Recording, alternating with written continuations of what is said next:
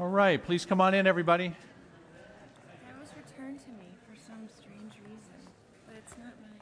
Come here. Jen.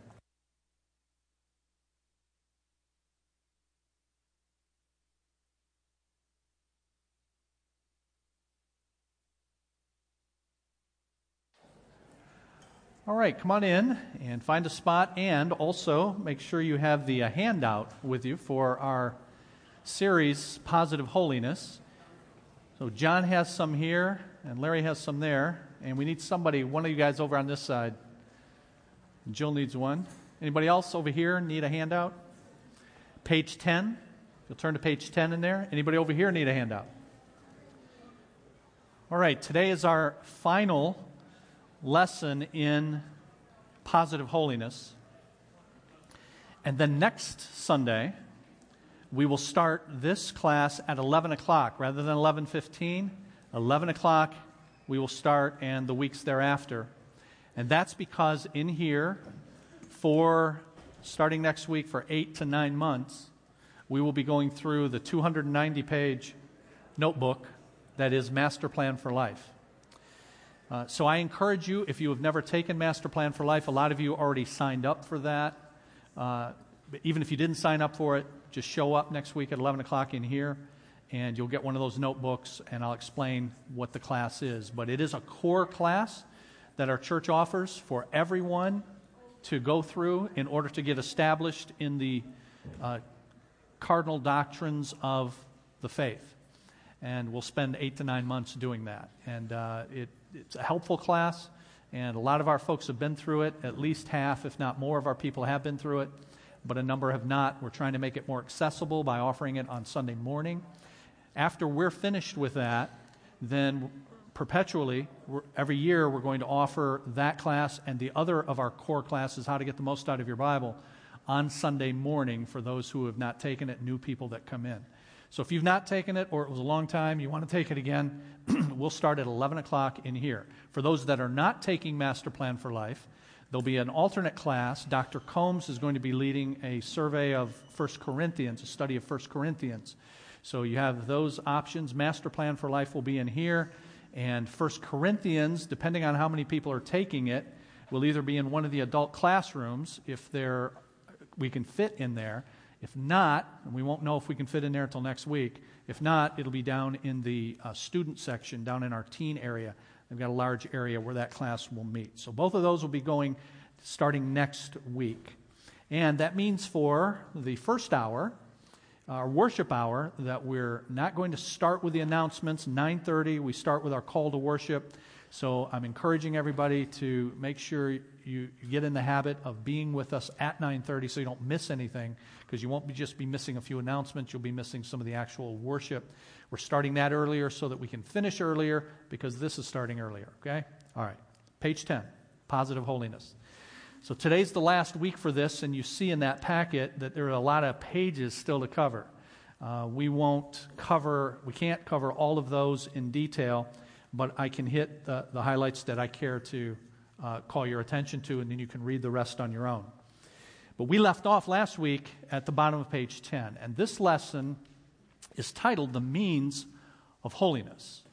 And the passage upon which that title is based, The Means of Holiness, that is the way that we become holy, is John 17 17. Jesus prayed to the Father the night before he died Sanctify them by your truth. And then he said, Your word is truth.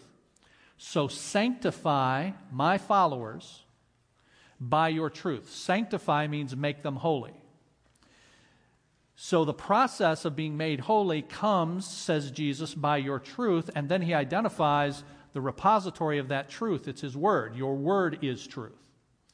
So if we are going to be set apart made holy, sanctified, it's going to be by means of the Word. The more you are familiar with the Word of God, the more you're familiar with God. The more you're familiar with God's standards. The more you're familiar with what God approves and likes. If you're not familiar with God's Word, if you're not in it regularly, then you won't be able to discern the difference between what's holy and what's profane. we've got a lot of biblically emaciated Christians in evangelicalism. People who are not immersed in the Bible. They go to churches that don't teach the Bible and the, and the meat of the Bible. And as a result, they don't have a good understanding of God and His standards and what He approves of and what He doesn't approve of. And so, living in a fallen world, we just drink it in. And over time, we absorb the values of the world and we thus become worldly. So, my statement over the years has been this that you will either consciously adopt your values from Scripture or you will unconsciously absorb them from the culture. You'll either consciously, uh, intentionally adopt them from Scripture or unconsciously absorb them from the culture. We are called, we are commanded to consciously adopt our values and what we believe, and then in turn, based on what we believe, what we choose to do, based upon Scripture. Consciously adopt it so that we don't unconsciously just absorb it. And that's why, then, at the end, uh, or bottom of page 10, I say this In order for the believer to effectively evaluate the values of the culture, she must be immersed in the Word. According to Jesus, we are sanctified, made holy by the Word. Therefore, the Scriptures, when accompanied by the work of the Holy Spirit, are the most potent change agent in the universe. How do the Scriptures function to change us? The most famous passage in the Bible about the Bible is 2 Timothy 3 16 and 17, and it offers a four step process by which the Bible produces holiness in us. All Scripture is God breathed and is, and then you've got these four things is useful for teaching, rebuking, correcting, and training. Those four things. Now, those four things are in a logical order. If you move any of those four things out of that order, teaching, rebuking, correcting, and training, then they don't make sense. Paul, who wrote it, put them purposely in a logical order. Teaching comes first. And it's by virtue of the teaching that we're rebuked. I'll talk about what rebuking is in a minute. But the first thing the Word of God does is teach us. We learn the Word of God, and it tells us. It tells us about God, it tells us about ourselves. We look at ourselves in the mirror of the Word of God, and we see that there's a problem. That we don't have the image of Jesus when we look into that mirror that there's a gap between the character of God and our character. So it teaches us that, though. It teaches us about God, it teaches us about, about ourselves. So, step one is teaching, a confrontation with the truth. And the content of the Word of God is the catalyst for this change. As I said, it acts as this mirror, and we see this gap. But then on page 11, the content of the Bible produces this gap between who God is and who we are. We regularly see that as we're immersed in God's Word, and the content of God's Word is exhaustive. The passage in 2 Timothy 3:16 says all scripture is God-breathed and is useful for those four things teaching, rebuking, correcting and training. But then verse 17 says for this purpose so that each Christian, the man or woman of God, may be thoroughly equipped for every good work. Those three last words every good work. So the Bible is given to us to equip us for everything that God wants us to do. And that's why I say then the content of the word is exhaustive. It's from the Bible that I learn who God is, who I am, his purpose for me, what he wants me to do. So the content of the word covers everything. It does not address every issue directly, I say there, but it does address every issue of life directly or indirectly. That is, all issues are covered in Scripture either in precept or in principle. And that's the reason the Bible says the Scriptures can equip us for every good work. There's nothing that you're doing, there's nothing that's going on in your life that the Word of God does not address in precept or in principle. The Word of God tells us things about God tell and his character about us, about his mission for us, his purpose for us. And out of that, then, we can make our decisions about the things that we should and should not do. It covers everything, there's nothing outside of its scope. either in precept or principle. Now, having looked at the Word of God, which is a revelation of God, that is, a, a making known of who God is. So I'm reading that and I'm seeing God's dealings with his people and a fallen world, and I'm seeing his character exposed there, revealed there. And then I see myself, you see yourself, and you cannot then but have the second step on page 11 rebuke. Scripture is useful for teaching, but then rebuking. Now, the word rebuking is the same word for convicting. Very same word in Greek in your New Testament, convicting. So you could have the word convicting there. It teaches us, and having taught us, it convicts us. It convicts us of the gap between who God is and who we are. Conviction is the result of this confrontation with the truth. The Bible exposes our sin.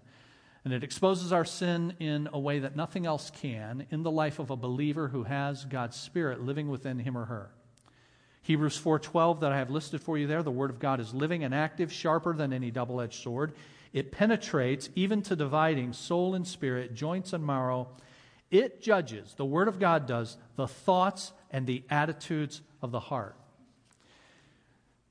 God who wrote the Bible, God who, who superintended the composition of the Bible, who's the ultimate author behind all of it, this God is all knowing.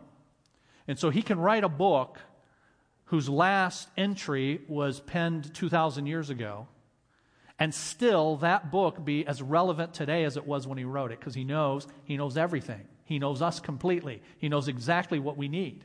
So he can write a book that penetrates that way and judges the thoughts and the attitudes of our hearts. So it convicts us that God's standard is this, but I'm here.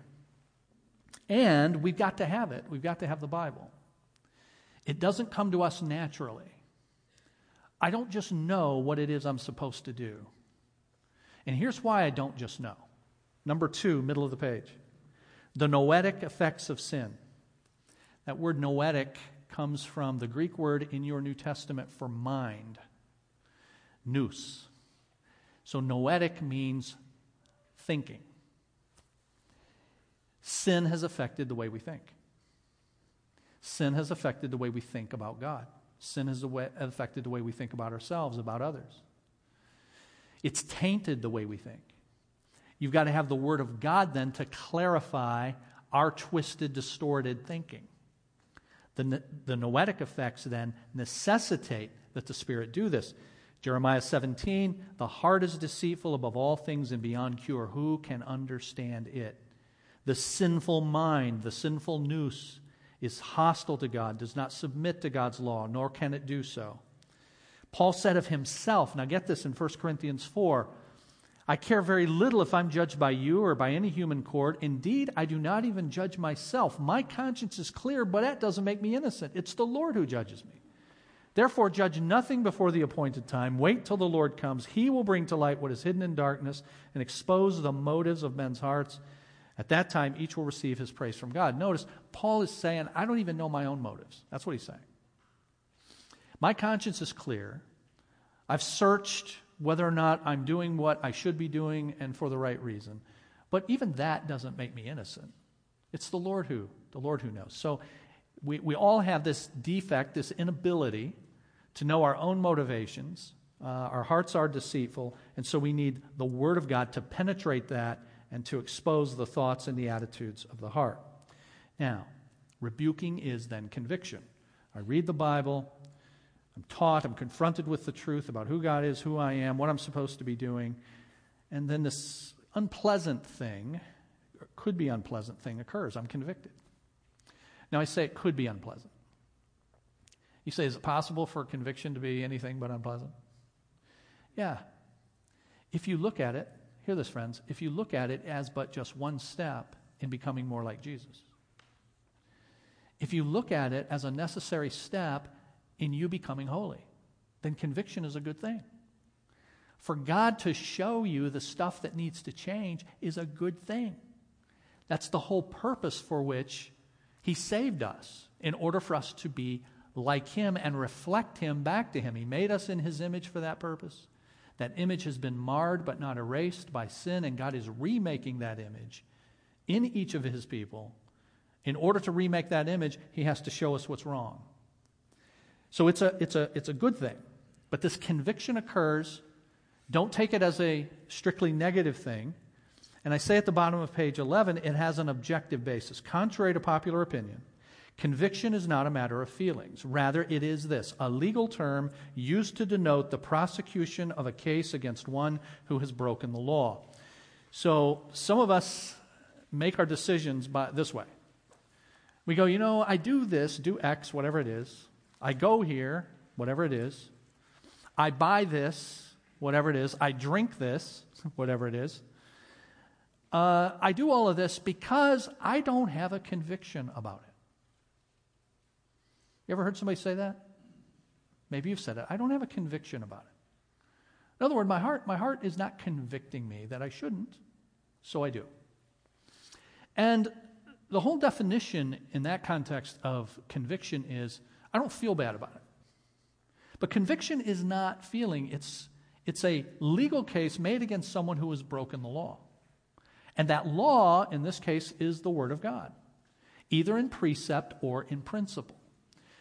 So I'm urging you to lose the idea of conviction as a matter of whether you, not you have it or you don't. You feel it or you don't. And if you don't feel it, then go ahead, eat, drink, and be merry. Lose that idea.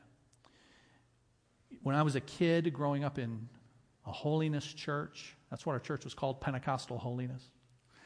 And I explained to you what holiness was there. It meant there was just a whole list of stuff you just don't do. Um, and then, you know, as we got a little bit older, they tried to teach us the Christian school that I went to, same, same thing, very big on holiness and the rules that went with it. And they tried to teach us, you know, to start to learn to make your own decisions about, about these things. And this whole conviction idea was a big deal. You know, do you have a conviction about it or not? And there were kids in my class who had lots of convictions. They felt bad about everything. They were miserable.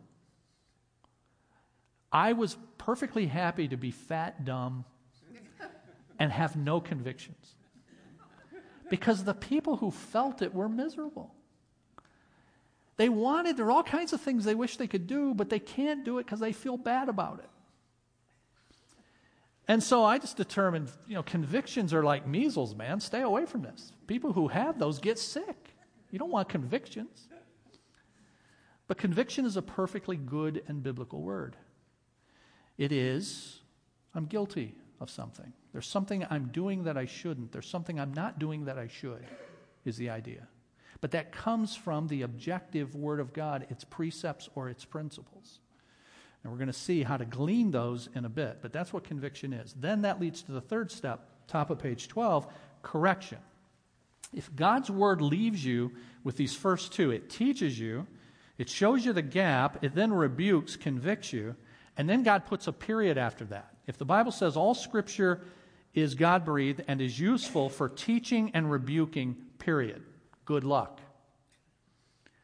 Just leaves you hanging, just leaves you rebuked, leaves you convicted. It doesn't. It goes to a third thing. The Bible gives you the means by which to correct. And the word correct, as I say there at the top of page 12, means to cause to stand.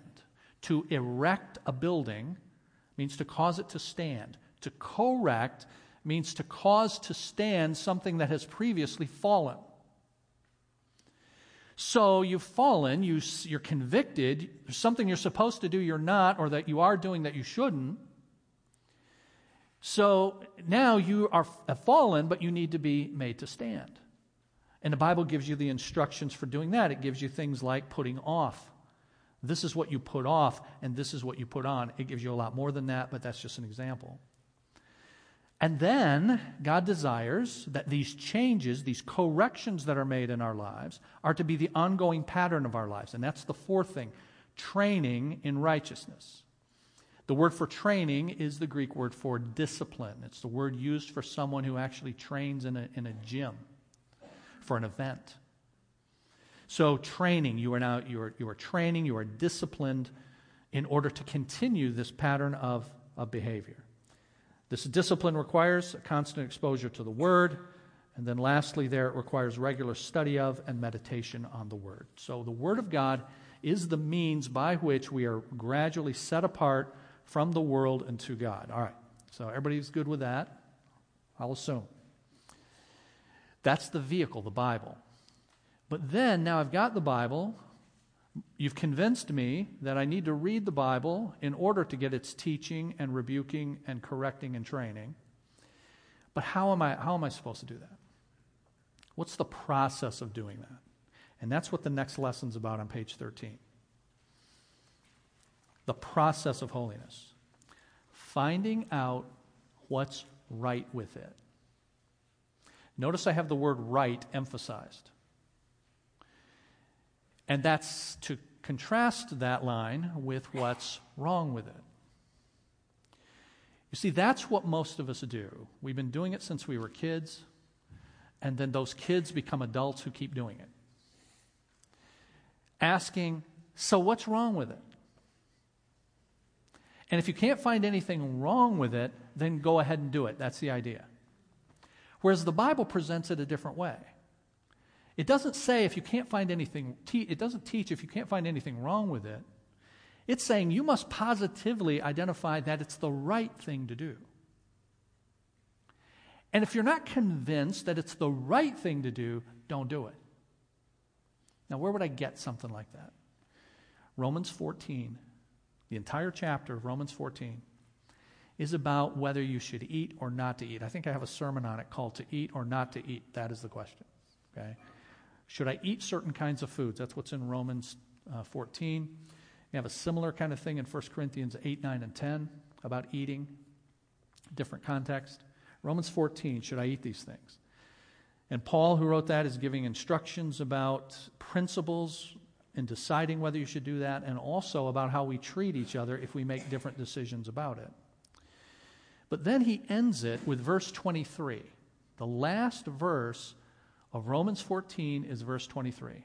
And it says, very short, just says this Whatsoever is not of faith is sin. That's how it ends. Whatever is not of faith is sin. What's that mean? Well, see, faith, according to Hebrews 11.1, is what we are convinced of. Remember that? Faith is what we are sure of. So it's saying, whatsoever, whatever you do that you're not sure is right to do is sin.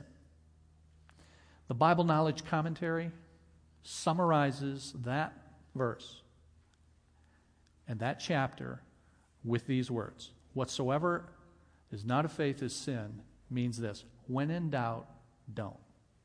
That's a quote from the Bible Knowledge Commentary. When in doubt, don't. So, your quest in the Bible is not to avoid finding something. Think about what I just said. That's what most people are doing. They're like, okay, I'm doing this thing, so now let me see if I can avoid finding that in the Bible. And then I'll be able to say, there's nothing, what? Wrong with it. But no, that's not what we do. We go to the Bible to find out positively what's right with it. And if we're not convinced it's right, don't do it. Be willing to give it up if you're not absolutely convinced that the thing is right. Now, I've said all that. I should probably try to prove it, that that's really the deal. So, page, uh, page 13. There are some problems that we confront when we make decisions as Christians using the Bible to make these decisions. One is the believer's relationship to fallen culture. It's just sometimes hard to do because we are in the world and not of the world. And the world is what I've told you for the last several weeks. If you haven't been here for the prior lessons, they're all on our website. You can listen to those. But the world is fallen values expressed in culture. And I'm surrounded by those expressions. You're surrounded by those. The culture is full of worldliness, expressing fallen values. But it's not all fallen, some of it's common grace. Some of it is unbelievers getting it right just because they're made in the image of God and they live in God's good world. And so unbelievers don't always get it wrong. They don't always do the worst that could possibly be done. And so I'm surrounded in a world with models before me, things happening that are, yes, fallen values expressed in culture, worldliness, but then there are these common grace things. And I have to discern between the two. I have to, as you've heard me say in weeks past, I have to analyze the culture to see what things are expressions of common grace and what things are expressing fallen values. Well, that, takes, that takes some effort. You have to go through and do that analysis. Last week we did some of that. I gave you some examples of doing that.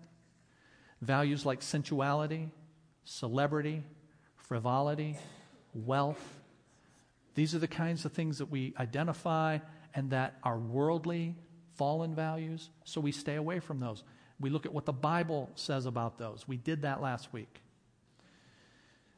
But it's, it, it requires work, effort. It doesn't just happen. It's not just, you know, I don't see it that way. You know, I just don't feel like, I, I feel like it's all good. That's how most Christians live. I don't see anything wrong with it. Haven't read the Bible thoroughly, haven't sought to ask the questions what's right with it, haven't done the an- analysis and evaluation of the world to see what fallen values are being expressed and what it is we're doing. I just don't feel it, and so I don't think there's anything wrong with it. I'll go ahead and do it. Don't judge me. That's the way it goes. So the problems are, admittedly, that that takes work.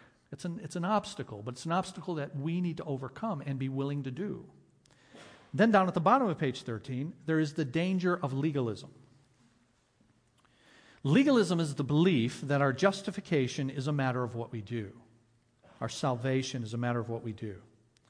The Bible is clear that we're saved not by what we do, but by believing what Christ has done. In addition, it is possible to do the right things for the wrong reasons. And these two issues have caused many to dismiss the need for rules and standards of behavior. So if you say something about, hey, have you thought about what you're doing there? I mean, you know, our first thing is, hey, don't judge me. What are you, a legalist? What, do you got rules? Where's this rule stuff come from? I mean, I thought Jesus put an end to the law. The Old Testament, the first part of the Bible's got all these laws, man, and all this oppressive stuff that you're supposed to not do. And now I've got this freedom in Christ. So where's this rule stuff coming from? So there's this mistaken notion that if I'm in Christ, that's the absence of rules. Uh, listen, is the New Testament got rules in it? New Testament's got a bunch of rules in it. Lots of stuff that you're supposed to do, lots of stuff that you're not supposed to do. You're no longer under the law of Moses. The Bible makes that clear. But then Galatians 6 2 tells us we are under the law of Christ. Christ is the new law giver. The purpose for his law is completely different than Moses. Moses' law shows us how sinful we are and that we can't keep it. Jesus' law is for us to show that we belong to Him. But we still keep His rules. We follow His voice. We do what He says in the Word, and that includes the New Testament. So again, lose an you got to lose some ideas. Lose this idea that because we're no longer under the law of Moses, it means that we no longer need rules. You got to have rules for yourself. You got to have standards for yourself. So I say at the bottom of page 13. These two issues have caused many to dismiss the need for rules and standards. However, the proper approach is to develop rules and standards for ourselves. Notice I've got that in italics for ourselves with a footnote. Look at the bottom of the footnote. An additional issue with personal rules and standards is they quickly cease to be personal. Many seek to impose the decisions they've made on others. While such imposition may be appropriate in an authority submission relationship, parents to children, maybe in a maybe even in a church setting where you've got leadership having to say look if you're going to have certain positions in the church you're not going to do x y and z that may be appropriate in an authority submission relationship we must be willing though to allow others to draw different conclusions than we we do not all need to arrive at the same answers we do need to ask the same questions That's a, a line that I've been using for years. I believe it thoroughly. We don't have to arrive at the same answers. We do have to ask the same questions. My problem with many brothers and sisters is not that they don't do the same thing I do. My problem is they're not even asking the questions. Why are they not asking the questions? Because of what I said earlier.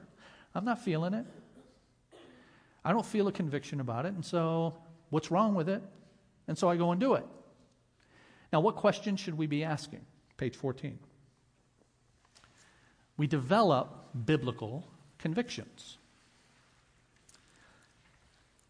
The popular definition of a conviction is an act is proper if you don't feel bad about it. The proper definition is this it's a legal term used to denote the prosecution of a case against one who's broken the law. Positively stated, it's a settled assurance that what you're about to do is right.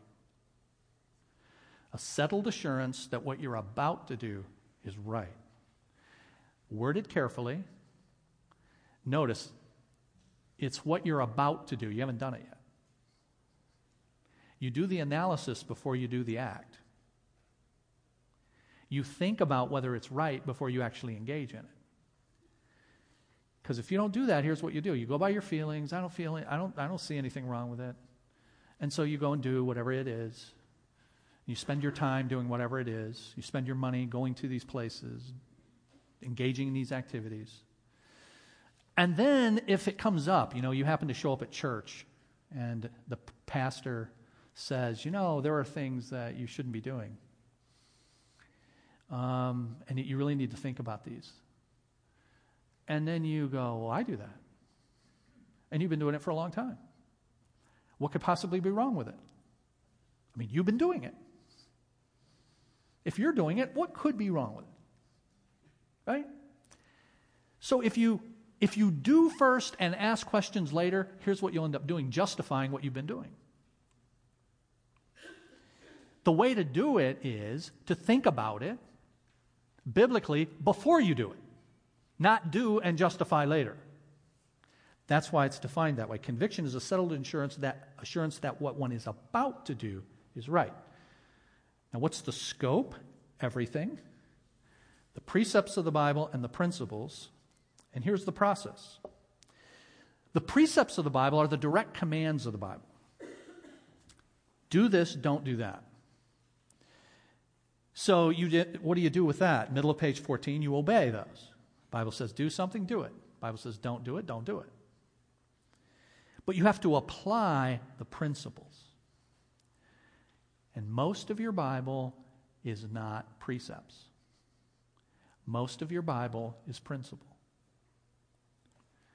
If you only look at your Bible and say, I'm going to get my guidelines based on what the Bible explicitly says, thou shalt do, thou shalt not do. If you use your Bible that way, you have dismissed most of your Bible. Did you know that? Two thirds of your Bible is narrative. Two thirds of it. Narrative is narrating, telling a story about what happened to other people. In the telling of the story, we're supposed to see what God is like, and we're supposed to see what we are like. And the reason there's two thirds of the Bible is a bunch of these stories about what happened to other people, is so you've got a variety of circumstances in which you see yourself. There's enough there for you to see yourself in all of these stories that the Bible's telling. But in nearly all of that two thirds of the Bible, there's not at the end a moral of the story. There's not a bow wrapped on it that says, so here's what you're supposed to get out of this. You have to read the story and you have to ask yourself now, what is that saying about God's character? And what's that saying about me and what I'm like? And then, in light of that, what should I, what should I do? I'll give you an example. Ruth. Take the book of Ruth. Four short, marvelous chapters. I'll probably preach through Ruth next year. And it starts out this way um, very first line In the days when the judges ruled. That's how it starts out. Well, you're supposed to go, all right, this is going to be bad. First line, in the days when the judges ruled. Why? Because uh, that's the eighth book of your Bible, Ruth. The seventh book of your Bible is called Judges. And it ends in Judges 21 25 with this line In those days, there was no king in Israel, and everyone did what was right in his own eyes. That's how it ends. if you read through the book of Judges, it's a really negative thing, it's all dark. And then the next verse in the Bible, the eighth book of the Bible, starts in the days when the judges ruled. All right, something's going to go south here. In the days when the judges ruled, and then it tells you about a man named Elimelech, who, in the midst of a famine in Israel, takes his family from Israel to a place called Moab. Well, this is bad because the Bible had already said don't go to Moab. Don't hang out with the Moabites. They go, and they go, and two of the sons die that are husbands of two of his daughters. And now um, our, uh, his two sons die, and the two daughters in law are left. And one of those daughters in law is, is Ruth. And so then the story goes on to talk about Ruth and her, her relationship with Naomi and what she does with Naomi and all that. But in all of that, you never, in that whole narrative, do you get, now this was the right thing to do and this was the wrong thing to do. You never get that. What you get is the story. And you get God's character revealed, and you get Elimelech's character revealed, and you get Boaz's character revealed later, and you get Ruth's and Naomi's, and you're supposed to look at that and then compare that to the other things God has said about what's good and right. And then say, ah, this story is commending or condemning certain kinds of behavior. That's how you do it. It's narrative. It exposes what we're like, it exposes what God is like in the midst of the story. So we apply then those principles that we get out of it, asking not what's wrong with it, but rather what's right with it. Now, out of doing that, reading your Bible, going through the narratives and all of the precepts and principles of, of Scripture, you develop what I say toward the bottom of page 14 is a personal casuistry. Yikes. Means case laws. In light of who God is, in light of who I am, and in light of what He's in called me to do. Herman DeVry founded a university rooted. You guys sick of me talking? You're not alone, but keep the thing off, all right?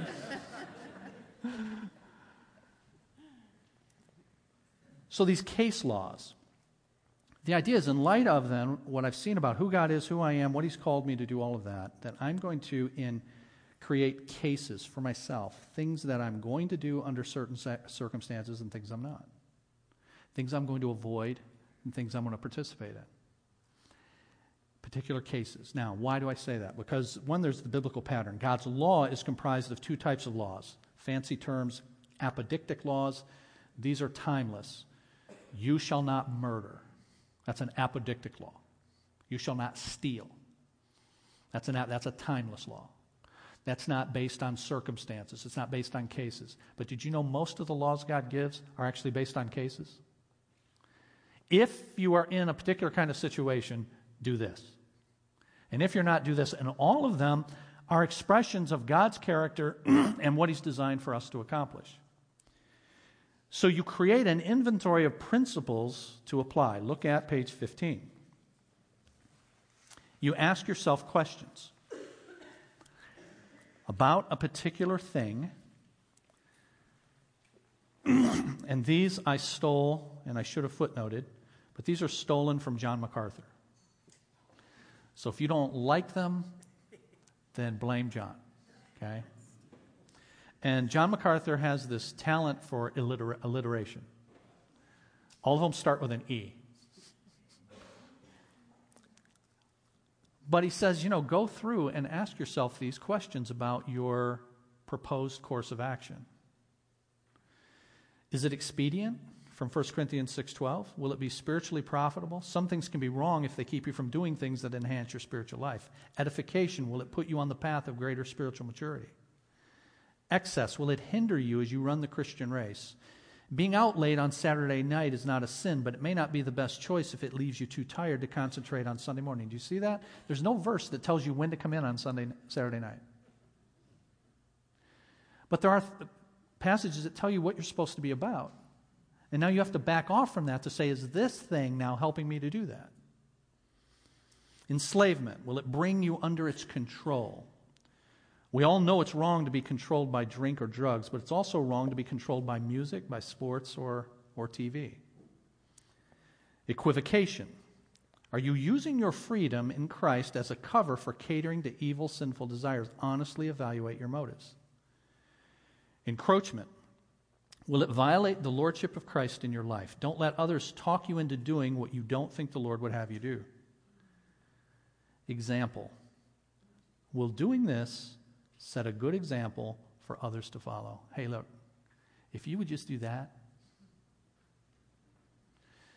if you're a parent, you've got to take that seriously, don't you? If you're somebody who teaches in, a, in the church, if you're in a leadership position in the church, you've got to take that seriously because people look at you and they look at what you do and they determine this must be an okay thing to do because so and so is doing it. So, for myself, I restrict what I do. There are things that I could do that I don't do. They would not be sinful to do. But I know that they could be harmful to other people, so I don't do them. Now, the Bible does not say you cannot drink alcohol, it does not say you cannot do that. I don't drink alcohol. I could.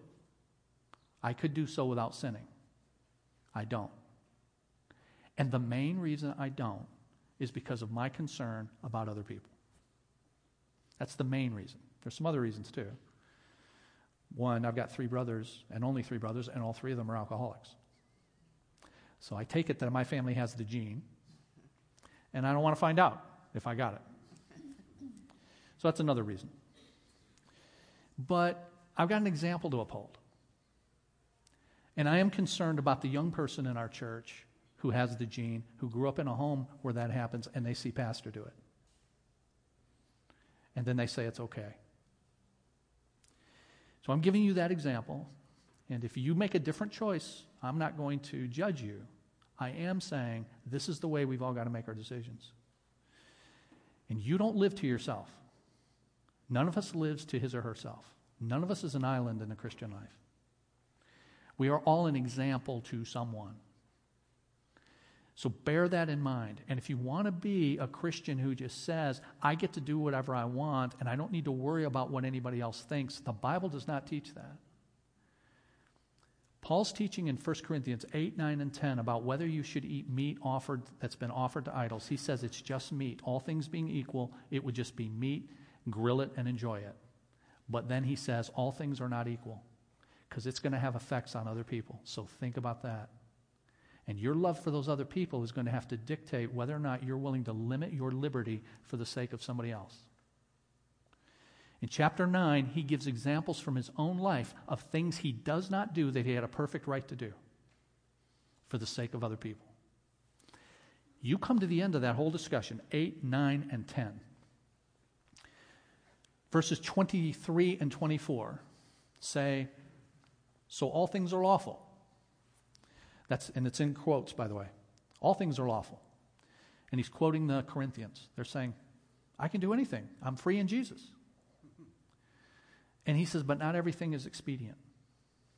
And then he repeats them again. All things are lawful, you say. He says, But I will not be brought under the control of mastery of anything. And then he wraps the whole discussion up in the very last verse of chapter 10, one of the most famous verses in the Bible. Whether you eat then or drink or whatever you do, do it all to the glory of God. We do with that verse what we do with everything. We take it out of context.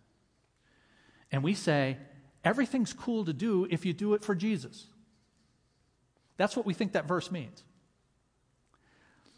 What it's actually saying in the context is only do those things that are for the glory of God. Not, I can do everything for the glory of God. It's only do those things that are for the glory of God. It's a limitation verse. Limit yourself to eating and drinking that can be done for the glory of God. And if the eating of the meat to idols cannot be done for that because it's going to have a negative effect on somebody else, then don't do it. That's what that verse is saying. Evangelism. Will it cause non believers to respect Christians, what Christians do, and see a difference in our lives? Would Jesus do it? Will it glorify God? All right. That's positive holiness. There's some more positive holiness in the pages that follow, but you guys will only be partially holy as a result of not finishing this, uh, this series, okay? Let's pray. We'll be done. Father, we thank you for the opportunity to ponder these issues and how you call us to be your holy people. And that is not automatic. It's inevitable, but not automatic. That you require our participation in the process. You've given us the instructions for how to participate. You've given us your word, and for us to read it and apply it and meditate upon it. You've given us many examples in your word of how your people have done this. But it requires us to actively participate and intentionally glean the principles from your word and make application of them to the circumstances at hand. So, Lord, help us to be people who have first and foremost your character in mind in all that we do and the good of others in all that we do.